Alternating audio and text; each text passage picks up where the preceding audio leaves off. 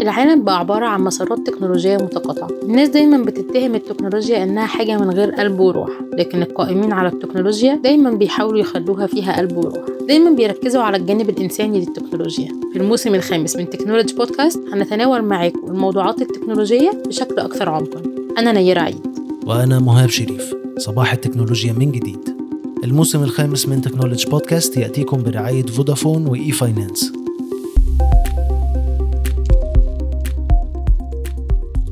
2.4 مليار دولار حجم سوق الصحة الرقمية في مصر عام 2027 الذكاء الاصطناعي والتكنولوجيا الحديثة يسهلان الوصول لعلاجات أكثر فاعلية. تطبيقات الصحة الرقمية تسهل الوصول لقاعدة أكبر من المرضى. إحنا شايفين إن المستقبل هو التحول الرقمي فاحنا already ماشيين ناحية الاتجاه ده. فأنا بالنسبة لي إن موضوع جيس كيلي صحيت في صباح يوم من أيام حملها مصابة بأعراض غريبة عن بقية أيام الحمل السابقة. كانت تشعر بمعدلات غير طبيعية في ضربات القلب وخلال الدقائق التالية كانت الساعة الذكية اللي بتستخدمها بتنبهها إنها وبنتها في خطر ويجب عليها الذهاب فورا إلى أقرب مستشفى. وعند وصولها أخبرها الأطباء إن قراءات ساعتها الذكية كانت صحيحة بنسبة كبيرة وتم إسعافها وإنقاذها هي وطفلتها.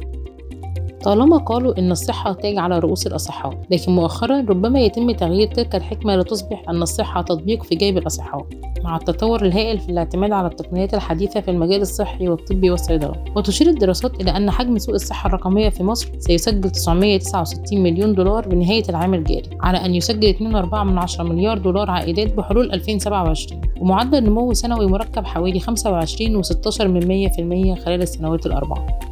الدكتور أحمد الشاذلي الرئيس التنفيذي لشركة فايزر مصر والسودان بيؤكد على التغيير الكبير في مجال الصحة والاستخدام الرقمي للتكنولوجيات الحديثة اللي دخل في كثير من المجالات التي تنعكس بوضوح على الحياة اليومية. طبعا في تطور كبير قوي في القطاع الصحي هنا في مصر والتطور بس مش من ناحية بس كمان إن المريض بيقدر ياخد أحدث العلاجات لا في كمان التحول الرقمي والتكنولوجيا وده داخل كمان ضمن رؤية مصر 2030 المريض يوصل للعلاج دوت من حيث التكلفة ده جزء مهم قوي دلوقتي. إحنا شايفين إن المستقبل هو التحول الرقمي فإحنا اوريدي ماشيين ناحية الاتجاه ده.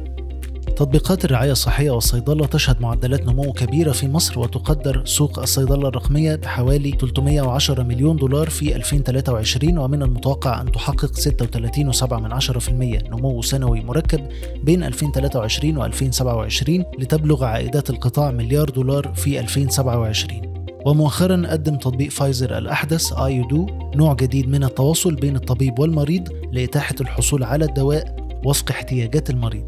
عندنا تطبيق ايودو إحنا كان في في فايزر ثلاث دول. الثلاث دول دول هم أول ثلاث دول في العالم الناشئ على مستوى فايزر. مصر واحدة منهم بعد لبنان وبعد قطر. فدي حاجة طبعا بتوري يعني إزاي مصر مهمة بالنسبة لفايزر.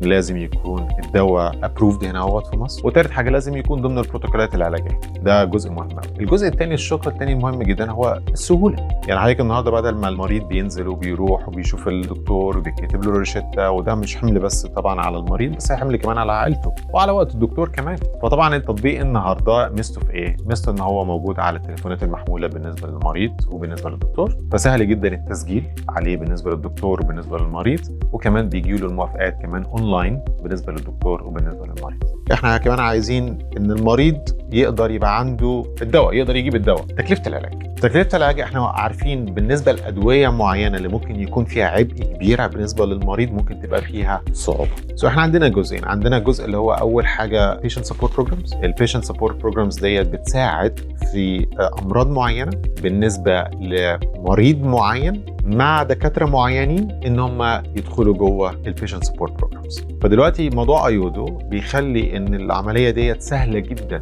بالنسبة للمريض وعيلته وبالنسبة للدكتور. لأن هو زي ما قلت لحضرتك هو بيبقى موجود اونلاين بالنسبة على تليفوناتهم التسجيل بيبقى برضه اونلاين كمان الموافقات بتيجي اونلاين فده بيبقى بيسهل جدا بالنسبة للمريض وبالنسبة للدكتور وعائلتهم الرحلة العلاجية. شوفي بيني وبين حضرتك دلوقتي إحنا ال patient support programs اللي موجودة عندنا في مصر حاليا دلوقتي بنتكلم في حوالي 10 برامج. وال 10 برامج دول بيغطوا حوالي تقريبا من 3000 ل 4000 مريض. تدريب أطقم الرعاية الصحية وتحديدا الأطباء على التقنيات الرقمية الجديدة ربما يعد واحدا من أهم الخطوات التي يجب التركيز عليها في ظل هذا التحول الهائل نحو التكنولوجيا العلاجية. وتوفر منصات التواصل بين الأطباء على المستوى العالمي مساحات كبيرة لتطور القطاع الصحي.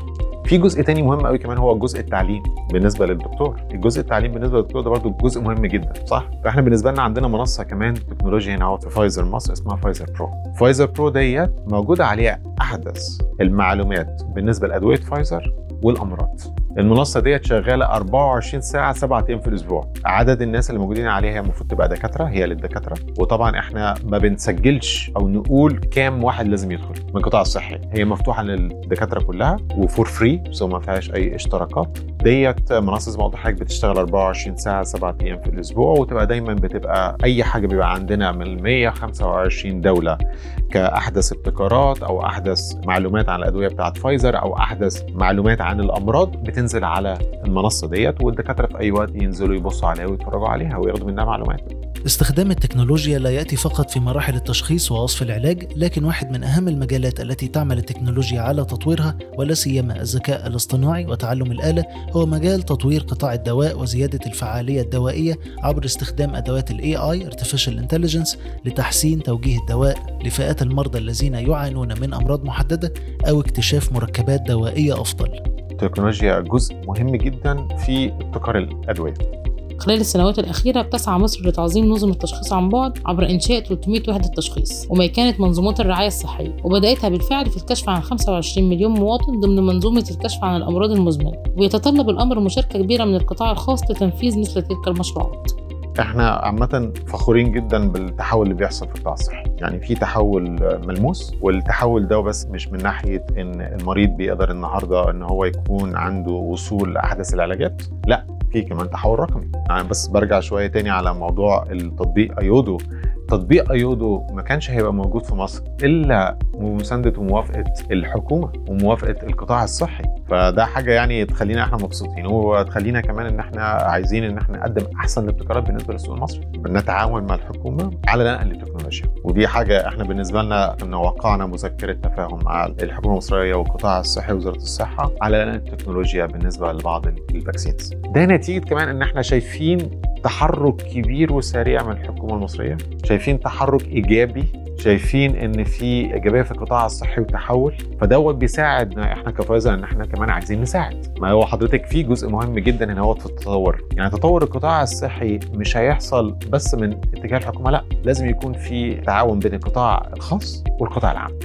قطاع الرعاية الصحية في الشركات الناشئة يأتي كواحد من أكثر المجالات جذبا للاستثمار خلال الفترة الأخيرة وهو ما تعمل الشركات الكبرى على دعمه كان عندنا توجه إن إحنا عايزين نشوف طبعا in general إيه ال startups اللي موجودة في ال healthcare فطبعا إحنا دلوقتي بن explore لو في startup معينة ممكن تساعد في رحلة العلاجيه بالنسبة للمريض ممكن تساعد الدكتور. إحنا we're still exploring في المجال الطبي والصحي تلعب التكنولوجيا من اللحظة الأولى دور الأساس الداعم وخط الدفاع الأول عن صحة الإنسان ولعل الاختبار الأخير الذي تعرض له العالم في جائحة كوفيد-19 أثبت ما يمكن أن تقدمه التكنولوجي لخدمة الإنسان في مجال الرعاية الصحية وفي المستقبل ستقوم التطبيقات الرقمية بدور أكبر يسهل الحياة على الأصحاء ويساعد المرضى على المرور بتلك الأيام الصعبة بطرق أكثر سهولة. تكنولوجي بودكاست برعاية فودافون وإي فاينانس مزيد من التغطيات على تكنولوجي dot news